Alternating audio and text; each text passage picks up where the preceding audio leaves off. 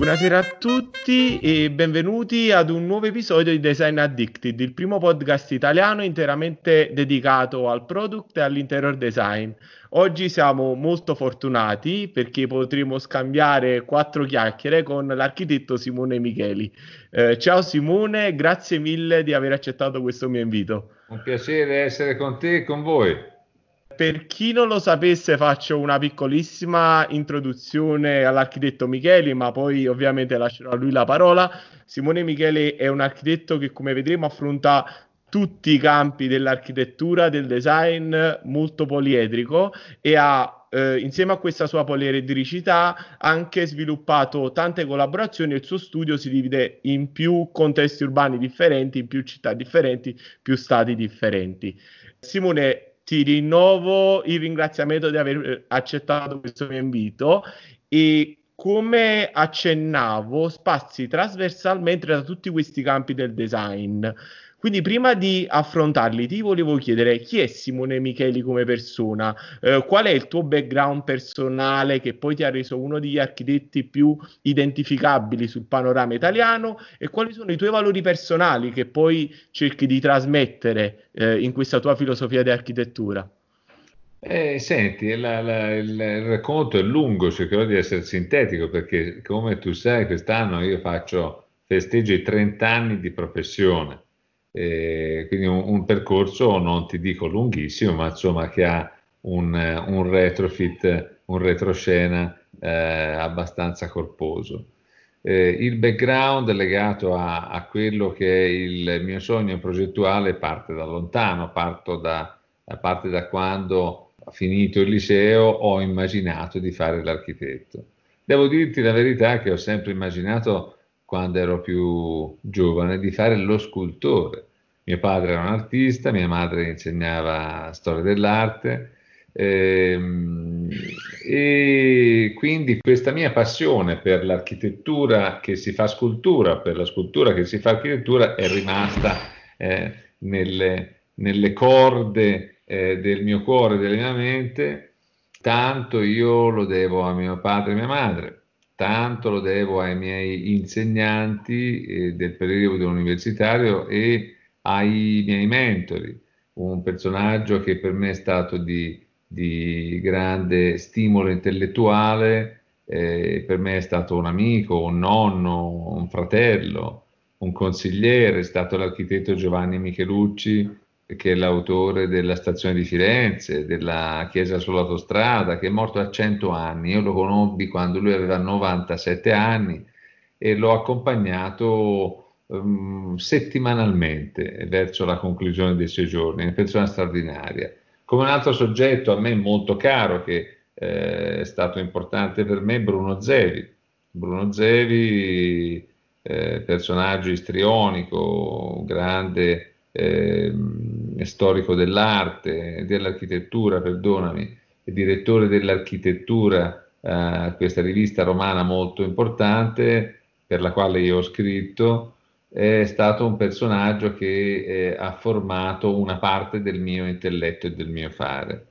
Per cui ecco, questi ricordi eh, sono doverosi perché proprio rappresentano la radice eh, del mio pensiero, di ciò che faccio anche attualmente e poi, dal punto di vista umano sono una persona come tante altre, amo eh, la bellezza, la genuinità, la verità. Eh, sono fortunato perché ho una famiglia straordinaria, mia moglie che amo eh, da tanti anni, che lavora insieme a me, che è il CEO della Simone Michele Architettura Hero, quindi il mio capo supremo nel lavoro e a casa. Abbiamo adottato due bimbi, uno colombiano e l'altro etiope per cui famiglia multietnica, trasversale, un po' come sono anche i miei studi che sono in giro per il mondo.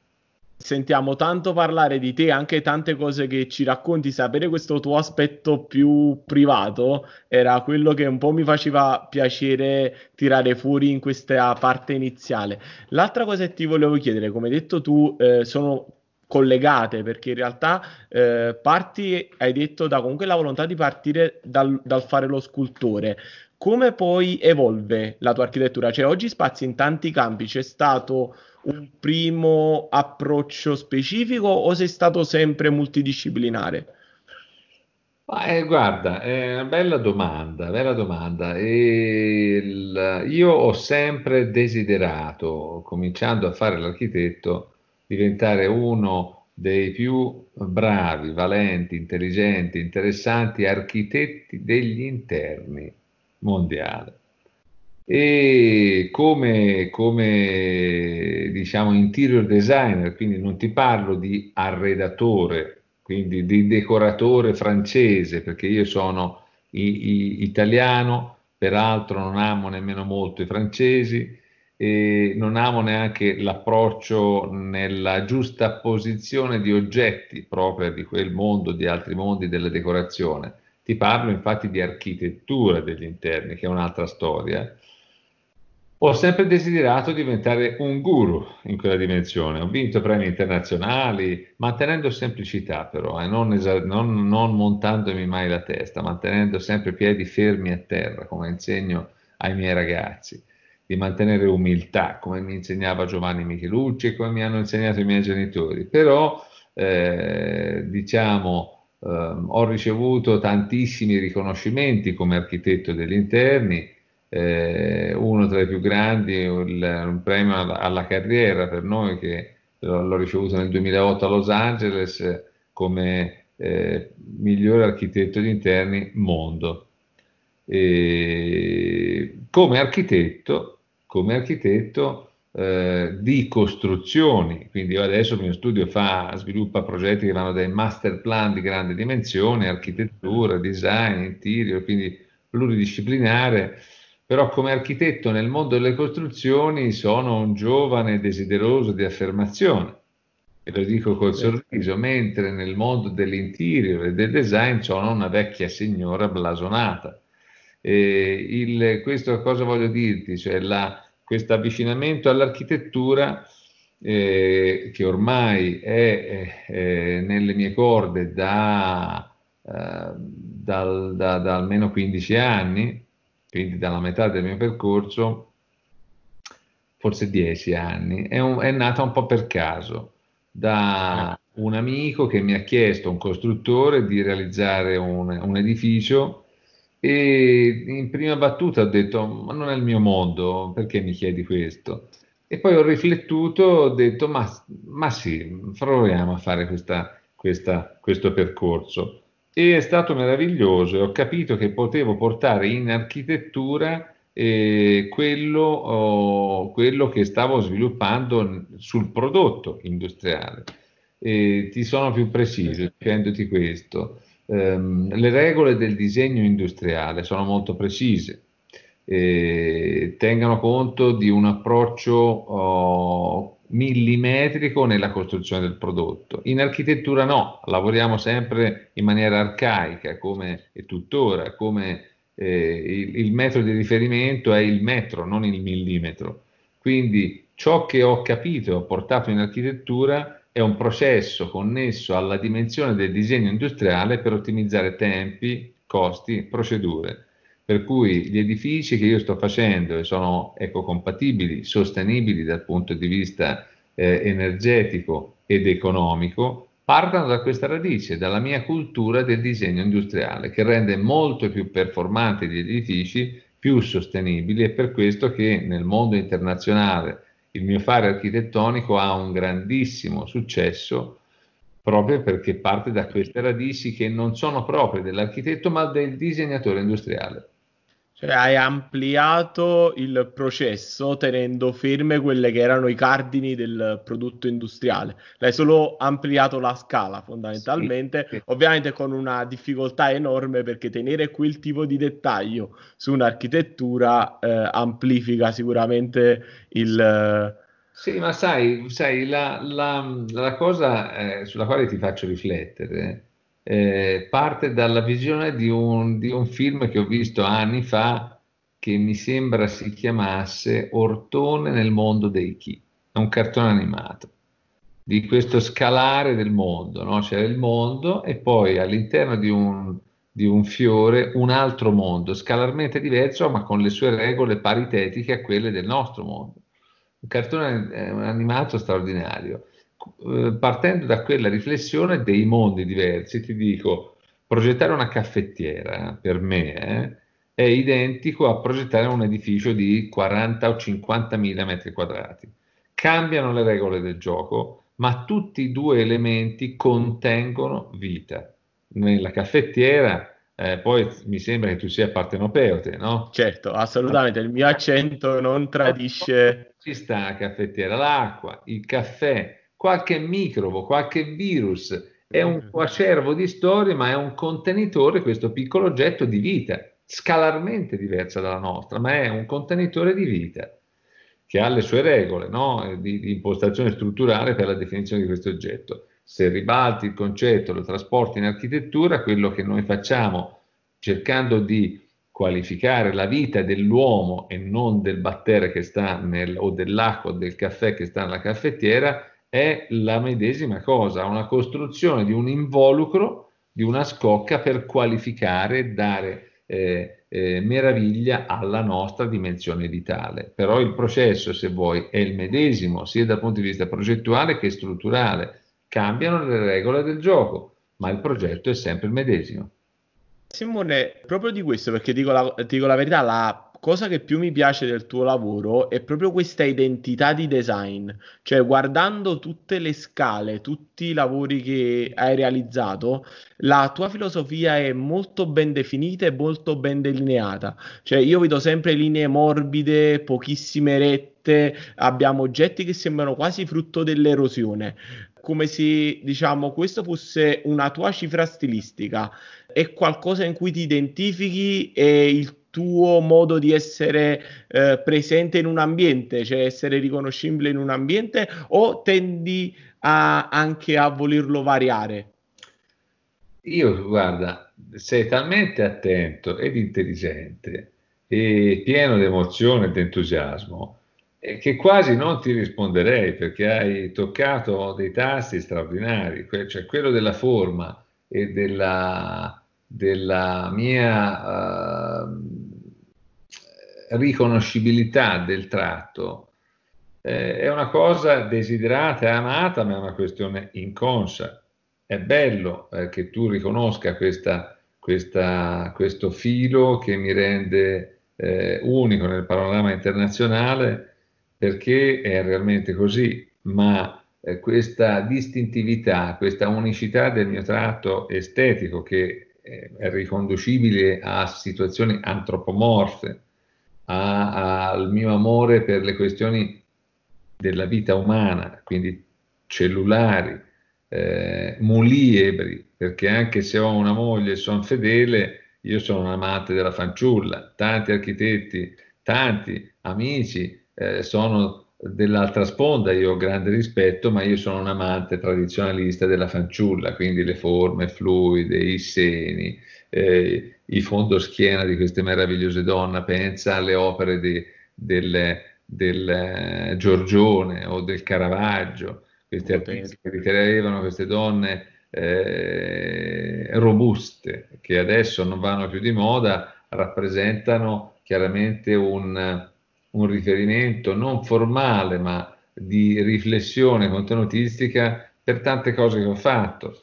Uh, io amo le rotondità perché partano proprio da una situazione di campo connessa a, a ciò che Dio ha fatto per noi. Se eh, ti fermi un attimo a riflettere con me su quello che noi uomini abbiamo fatto sulla terra in opposizione a quanto Dio ci ha regalato, eh, beh, inorridiamo, eh, perché tutto quello che abbiamo fatto è un cataclisma, a parte, a parte eh, parlare di, eh, di, tragedia di comportamentale che ha portato a un depauperamento del territorio.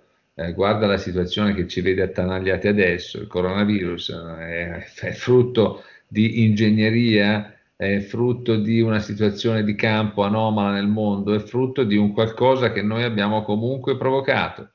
Se guardi l'architettura, il volto dell'architettura contemporanea è in antitesi completa, io ti parlo in termini generali, con la natura. Cioè la, tutto quello che abbiamo fatto non rappresenta un'opera d'arte globale, è uno scempio globale su una corteccia straordinaria per cui la mia tensione di avvicinamento alla natura in termini contenutistici non è tanto una volontà di continuità espressiva e lessicale quanto contenutistica. Eh, io per esempio amo incredibilmente la luce. La luce per me è come se fosse cemento armato. C'è un grande architetto che si chiamava Louis Kahn, una volta mi sembra disse una, una, cosa di questo tipo, la luce conobbe la sua magnitudine quando incontrò il fianco di un edificio. E questo passaggio è meraviglioso perché l'ombra che genera un edificio fa pensare, fa riflettere, rende la luce un attore fondamentale. Per me la luce, ti ripeto, è una materia fisica, anche se è impalpabile, e rappresenta un ingrediente incredibile per valorizzare la materia. Eh, sarebbe straordinario immaginare che la nostra pelle terrestre fosse disseminata di opere straordinarie, connesse o in dissonanza col contesto naturale, ma caratterizzate da qualità e rispetto, quello che è mancato negli anni eh, più vicini a noi, perché se pensi eh, a ciò che è accaduto dopo l'avvento del fascismo, che ha prodotto grandi architetture, ancorché diciamo non coerenti con contesti contenutistici o formali connessi al mondo naturale, eh, le ultime architetture di, di, fascino sono legate a quel periodo. Io di fascino io ti parlo intellettuale ed espressivo. Dopo la catastrofe del consumismo ha portato alla costruzione delle nostre tragi, tragiche periferie, per, delle quali ancora, eh, voglio dire, non, non, ci rendiamo conto nemmeno di dove siamo, che, che viviamo una, un, tra, un dramma e, e, quotidiano, ma è così, insomma.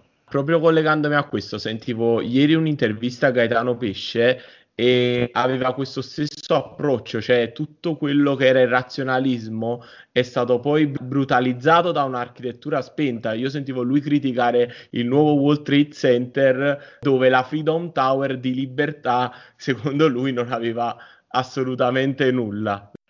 Simone, eh, collegandoci comunque a questa tua filosofia di architettura, come detto, comunque i corpi delle donne sono comunque una fonte di ispirazione. Ora volevo chiederti, comunque proprio leggendo la tua eh, biografia, quello che leggo sul tuo sito e sul tuo blog, comunque la figura di tua moglie è stata fondamentale anche da un punto di vista professionale. Ti volevo chiedere com'è stato un punto di svolta a livello professionale? Perché comunque tu già avevi una carriera eh, di circa di più di dieci anni alle spalle. Che apporto aggiuntivo ha dato alla tua crescita?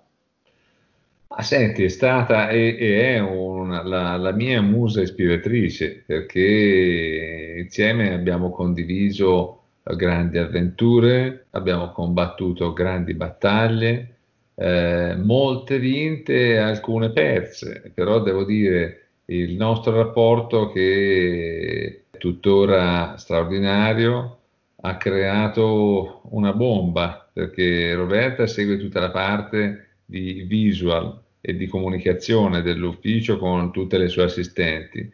Io eh, proseguo sul mio percorso, ma questi percorsi sono interattivi perché ti faccio un esempio, quando noi facciamo un albergo, eh, io prendo cura con i miei collaboratori della realizzazione della crosta esterna se necessario di questa pelle architetturale, lavoro sulla, con attenzione sulle dinamiche di logistica di caratterizzazione interna sia logistica che distributiva e, e poi estetica e Roberta amorevolmente segue tutto il processo di eh, comunicazione di un hotel. Se parliamo, perché ho fatto questo esempio per, per farti un, un, mm, darti un dettaglio, eh, segue tutta la parte di visual di comunicazione, ma come io avrei voluto che fosse seguita. Quindi lei vede i miei progetti e probabilmente li avrebbe desiderati come io li disegno, per cui c'è una, una simbiosi totale. Devo dire, e sono sono stato fortunato,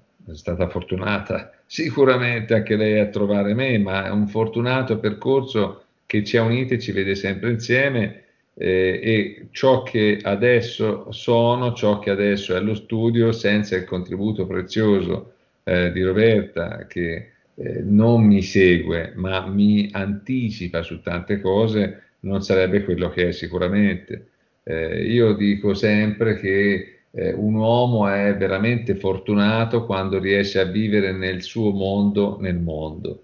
E io sono un uomo fortunato perché vivo nella mia dimensione che è, è metafisica, perché c'è, una, c'è, un incastro perfetto fra la, la eh, professione, e la famiglia, ma eh, non c'è un limite, non c'è un confine, perché io e Roberta continuiamo comunque a creare, a parlare, a ossigenare i nostri pensieri anche quando non siamo al lavoro. E pensa che ho conosciuto Roberta nel 1994, quindi io ho aperto lo studio nel 1990 eh, Roberta in parallelo credo di sì, quindi dopo quattro anni dalla fondazione dello studio ho incontrato Roberta e poi siamo, prima ci siamo, ora non si usa più questa parola, fidanzati e poi ci siamo sposati, abbiamo adottato queste due creature ed eccoci qua,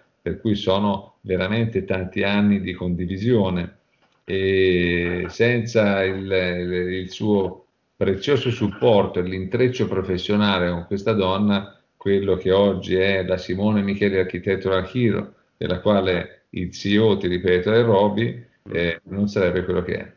No, no, ma te lo chiedevo perché è evidente, cioè non che diciamo sia evidente il suo apporto nei progetti, ma è evidente eh, la presenza di Roberto, è evidente come questa comunicazione, perché poi uno eh, può fare le cose più belle del mondo, ma trasmetterle fuori è una cosa altrettanto importante, eh, è evidente a chiunque approcci al tuo sito, a una tua pagina social o anche a un tuo lavoro perché anche l'idea, come detto tu, che poi è un argomento che vorrei trattare tra pochissimo, ovvero la vostra attitudine alle strutture ricettive, sicuramente nasce anche quello. Chi si affida a voi sa che comunque quel progetto verrà anche comunicato nel migliore dei modi. Mm, però prima di arrivare diciamo poi ai tuoi lavori perché io sto cercando di fare un passettino per volta l'altra cosa che ti volevo chiedere era ho visto che sei molto attivo anche a livello divulgativo conferenze, seminari, comunque hai una grandissima propensione eh, a stimolare i giovani. Ti volevo chiedere, questa cosa per te è una parte più di piacere o la vivi come una missione? Diciamo, in che modo l'approcci? E poi quando un, un, giovane, un nuovo architetto, un nuovo progettista entra nel vostro studio, quali sono gli obiettivi che ti riproponi per la sua crescita? Allora, senti, io ho, ho fatto un po' un, non un patto con il diavolo, eh, un patto con, con un angelo. Eh, prima ti ho parlato di Giovanni Michelucci, di questo personaggio che eh, se non è conosciuto da chi ascolta eh, dovrà esserlo nelle prossime ore, perché è un personaggio che ha costruito la storia dell'architettura contemporanea. E a lui, ti ripeto, devo molto. Nelle chiacchierate che facevo con quest'uomo straordinario quanto geniale, lui amava ripetermi, eh, dopo che la nostra confidenza si è estesa, di mantenere semplicità e di eh, eh, far sì che il testimone che lui mi stava passando proseguisse nel tempo. E lui mi diceva, dico, tutto quello che io ti racconto e ti trasmetto di me, eh, rappresenta una storia di intimità e eh, cerco di donarti quello che ho vissuto in tutti questi anni e mi devi promettere, e mi devi promettere, mi diceva, mi ripeteva, mi devi promettere che farai la medesima cosa quando sarai più vecchio, quando sarai grande, quando avrai possibilità di comunicare e di riuscire a toccare i cuori e le intelligenze di giovani che si accingono a fare la tua stessa, la nostra professione. Pensa che uomo che era questo, straordinario. Io l'ho conosciuto e avevo 23 anni, stavo, stavo studiando architettura, lo conobbi a una, fie- a una mostra sui suoi eh, tavoli, prodotti eh, a Fiesole. E allora portai con me mia madre, mia madre che insegnava storia dell'arte quindi insegnava e parlava eh, anche di architettura e quindi amorevolmente parlava di questo grande maestro dell'architettura e quando andammo a salutarlo, e io non conoscevo, non avevo mai incontrato eh, Michelucci, e lei disse eh, con eh, voce un po' tremolante, eh, tendendogli la mano per stringerla, gli disse maestro, è un grande onore e piacere conoscerla. E lui cosa disse? Un era un po' tremolante, che era un po' parkinsoniano. Lui disse: No, no, no, no non, mi, non mi chiamare maestro. E parlava un po' così lui. Chiamami, io prima sono un architetto, ma principalmente, primariamente sono un uomo, chiamami Giovanni. Questa semplicità di quest'uomo mi catturò da subito. E allora io, che ero vispo già da ragazzo, dissi a Giovanni Michelucci: Professore, posso venire a trovarla in fondazione a Fiesole? E lui mi disse, caro, vieni quando vuoi, che sei, se, sei e sarai sempre benvenuto. E quindi io non mi feci pregare, cominciai a frequentare la, la, la sua dimora, la sua fondazione e per me dopo poco Giovanni è diventato quello che ti dicevo in apertura della nostra chiacchierata, un mentore, un consigliere, un nonno, un amico e mi ha dato questo compito. E quindi io che non mi sento un architetto arrivato eh, come, e non mi sento una star, spesso qualche giornalista mi dice lei architetto è una star, superstar, e dico io sono un architetto, amo il mio lavoro e faccio questo mestiere, però nel nostro mondo non ci sono le star, facciamo un lavoro che è legato alla trasformazione della materia eh, siamo magari degli artisti, degli scultori che portano contenuto e funzione alle cose involucrate e involucranti, ma le star sono un'altra storia, sono i cantanti, sono i, i compositori, non noi. Quindi questo mi rimanda all'umiltà del pensiero. Ma eh, devo dire quello che ho nelle corde, che parte da, da, questo messaggio di Giovanni Michelucci e anche dai miei genitori, è quello di raccontare il mio percorso alle giovani generazioni perché possa essere di insegnamento e di mh, fortificazione di pensiero del fare per chi deve approcciare questa professione. Quindi quando faccio le mie lezioni, quando faccio i master, in giro per il mondo, io porto a nudo Simone Micheli, racconto tutto di me, quindi ogni segreto. E questo piace molto a tutti i giovani perché eh, non, non, ho timori, perché la meraviglia è quella di passare un testimone. Oggi ci siamo, domani chi lo sa.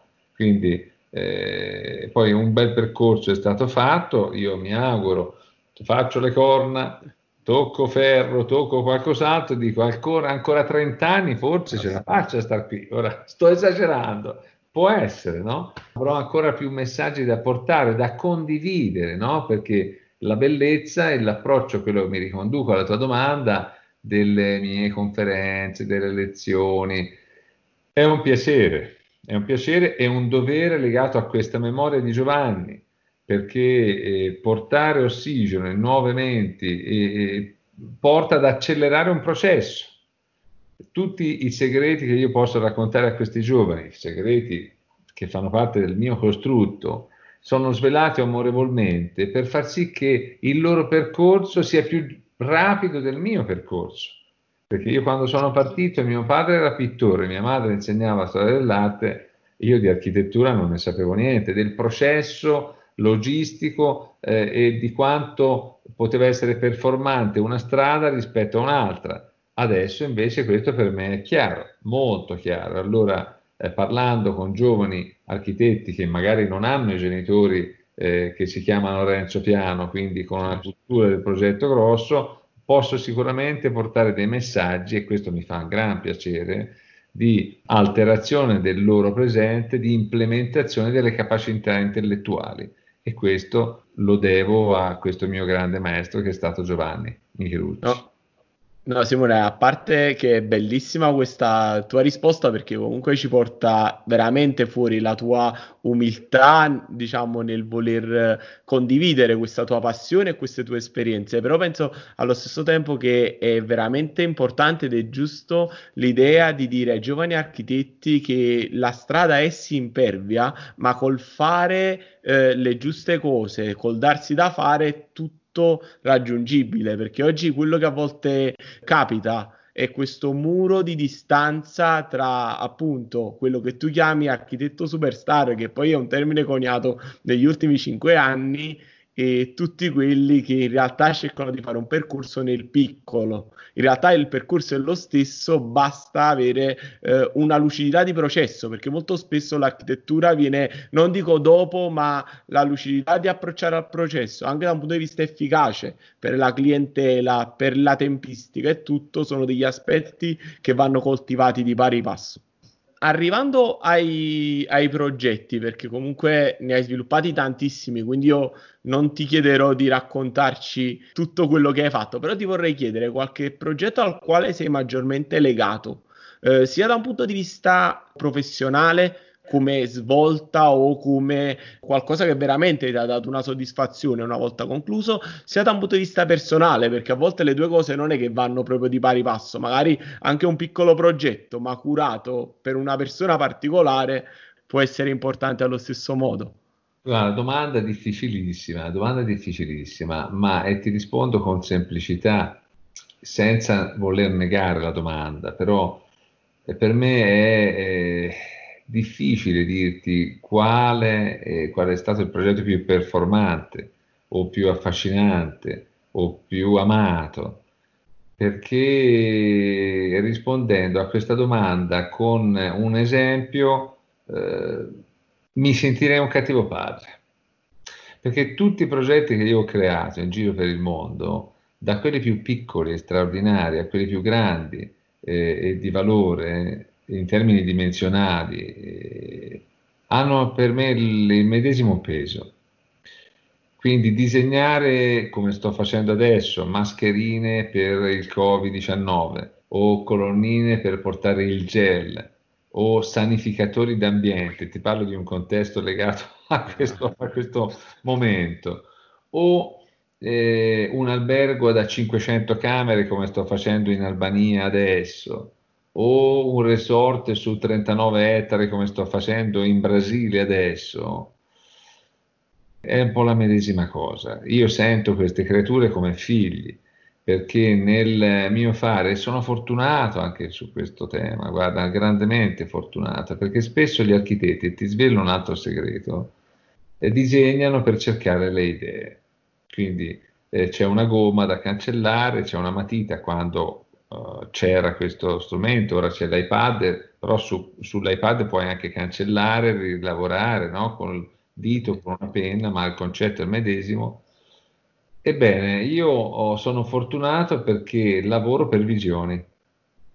Io parlo con il mio committente, sia essa una catena alberghiera o sia esso un, un privato o un gruppo uh, che fa sviluppo immobiliare o un fondo immobiliare, raccolgo informazioni, metabolizzo e ho dei, delle visioni, dei sogni. Non ti voglio sembrare un, una piuma di Padre Pio, eh, perché, perché, sono comunque, eh, ti dicevo, un architetto che non si sente un, una superstar, anche se sono considerato come tale. Però questa fortuna è grande, eh, perché io oh, comincio a pensare e eh, in una notte, in un giorno, in qualche ora riesco a vedere un progetto fino al più, sem- più infinitesimo dettaglio e allora prendo la mia matita o prendo l'iPad, disegno velocemente, istantaneamente eh, ciò che ho immaginato per non perderlo. E allora io mi ricordo mi ricordo di, di, il ricordo di, della creazione dei progetti è pazzesco perché a volte io mi ritrovo stremato dopo una, una, seduta spiritica di riproduzione su carta dei sogni perché a volte i progetti sono grandi e io disegno tutto. eh, puoi crederci o meno, ma se io devo lavorare su un tema di 20.000 metri quadri e se tutto è chiaro nella mia mente per una notte di sogno, e il giorno dopo io devo fermare su carta il pensiero e per lavorare su 20.000 metri quadri magari io impiego 6 ore, 7 ore, ma dopo la settima ora io sono stremato perché è come, un, è come una trasposizione intellettuale di qualcosa che arriva dall'alto. Io ho una grande fede, anche, sono, anche se non sono praticante, però sono, la mia mente è come se fosse un mezzo per scaricare a terra un fulmine. E quindi io, se guardi i miei, i miei taccuini eh, o il mio iPad, eh, vedi che non c'è un, un segno negato. Quindi quando io disegno, lì c'è tutto, non c'è bisogno di cancellarlo perché è tutto chiaro.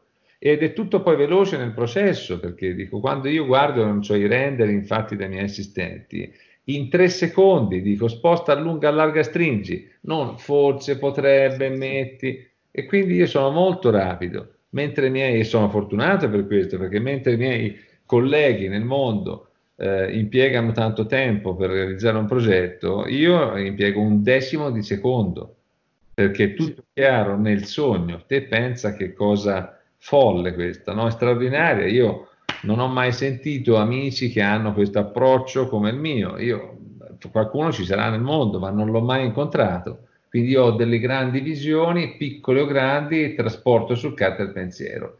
Per cui tutti i progetti nascono da me e ti ho spiegato anche il, la storia della distintività e dell'unicità, perché nel mio studio non c'è nessun collaboratore che crea, tutti riproducono il sogno. A volte arriva qualche giovane da me e mi dice architetto sono molto contento che potrò progettare delle cose allo studio. Dico no, no, no, aspetta, ti spiego tu se vuoi fare un'esperienza la farai, se vuoi rimanere con me lo potrai fare che sei valente e valido, ma tu sei, sarai per me un riproduttore di sogno. Come? Eh. Sì, e qui vi spiego questa storia che poi una necessità, cioè l'idea di portare poi operativamente questa, questo sogno riprodotto in tutti gli aspetti fino alla realizzazione. Eh, Simone, io non ti voglio tenere troppo tempo perché ti farei parlare per ore, però per chiudere questa nostra piccola chiacchierata ti volevo chiedere eh, una tua opinione sul, sulla situazione che stiamo vivendo. Te lo chiedo alla fine perché voglio chiudere comunque un mess- con un messaggio positivo. Io so che comunque tu hai una visione ottimistica musica in generale, anche diciamo nell'ultimo mese sei stato iper eh, produttivo, iper presente, sempre con messaggi eh, positivi. Ci puoi dire un po' secondo te quali sono i paradigmi da seguire in questa fase, soprattutto sempre mirato a condividerli con i giovani architetti e i giovani designer? È un momento di riflessione Grande, allora noi non abbiamo uh, chiarezza. Uh, oggi ho partecipato a una tavola rotonda sul, sul, uh, sull'immobiliare eh, sbilanciata sull'asset del, degli spazi ricettivi e gli interlocutori mi chiedevano risposte sul domani possibile degli spazi collettivi e non solo. Io dico adesso è presto, noi dobbiamo cominciare a muovere la testa, a pensare a situazioni e a po- possibilità di alterazione della nostra norma. Finché non ci saranno delle, eh, delle direzioni, delle indicazioni eh, nazionali e, e, e sovranazionali di norma, faremo fatica a capire come gli, assetti del nostro scenario architettonico potranno variare in maniera concreta. Possiamo fare delle ipotesi, eh, però dovranno essere eh, diciamo supportate da norme precise per alterare quello che ci aspetta. Io sono super positivo e eh, anche se eh, la storia che, che ci ha costretti a, a vivere un incubo. Eh, questa storia che ci ha fatto perdere tanti amici, eh, persone care o persone n- non conosciute, ma persone, eh, altererà il nostro futuro, i nostri pensieri, ma dobbiamo essere forti, brillanti, vivi, dinamici, perché il domani esiste sarà un domani alterato. Ora, prima ti dicevo che stiamo progettando degli oggetti e questo possiamo farlo perché sappiamo a cosa devono rispondere. Però questo periodo che sembra così cataclismatico sarà foriero di meraviglie anche per i giovani, per chi vorrà pensare e guardare fuori dalla scatola, perché avremo da ripensare tante cose, eh, tanti quadri esigenziali in relazione a nuove necessità, quindi un momento per i progettisti straordinario, straordinario. Eh, il discorso della mascherina che ti facevo prima è un esempio, no? Allora, la mascherina è un oggetto da indossare, sarà un oggetto da indossare come gli occhiali per un bel po' di tempo, se non per sempre, forse speriamo di no, ma per un bel po' di sicuro. Quindi chi andrà in aeroporto senza mascherina adesso per i prossimi due o tre anni? Nessuno. Ci possiamo mettere addosso quelle robe improbe che vediamo in giro? Forse meglio di no. Allora qualcuno deve pensare a lavorare sull'estetica per far sì che questo elemento diventi parte del dressing, del vestire, no? E questa è una tematica banale, però è eh, le maniglie per le porte. Hanno senso queste maniglie per le porte? Ma forse anche no. Forse dobbiamo pensare a una non maniglia. Quindi tutto lo sforzo intellettuale dei giovani adesso è per loro un momento meraviglioso, come lo è per me, come lo è per chi pensa di donare nuove risposte a necessità oggettive proprio di un mondo che verrà. Simone, grazie mille del tuo ottimismo e di questo tempo che mi hai concesso. Spero che ti sia trovato a tuo agio sul mio piccolo podcast. Ed è stata veramente un'opportunità per fare quattro chiacchiere con te. Ah, sei molto bravo, intelligente e riflessivo. Quindi è stato un piacere essere con te, con gli ascoltatori e ci rivedremo fisicamente. Assolutamente, assolutamente fisicamente.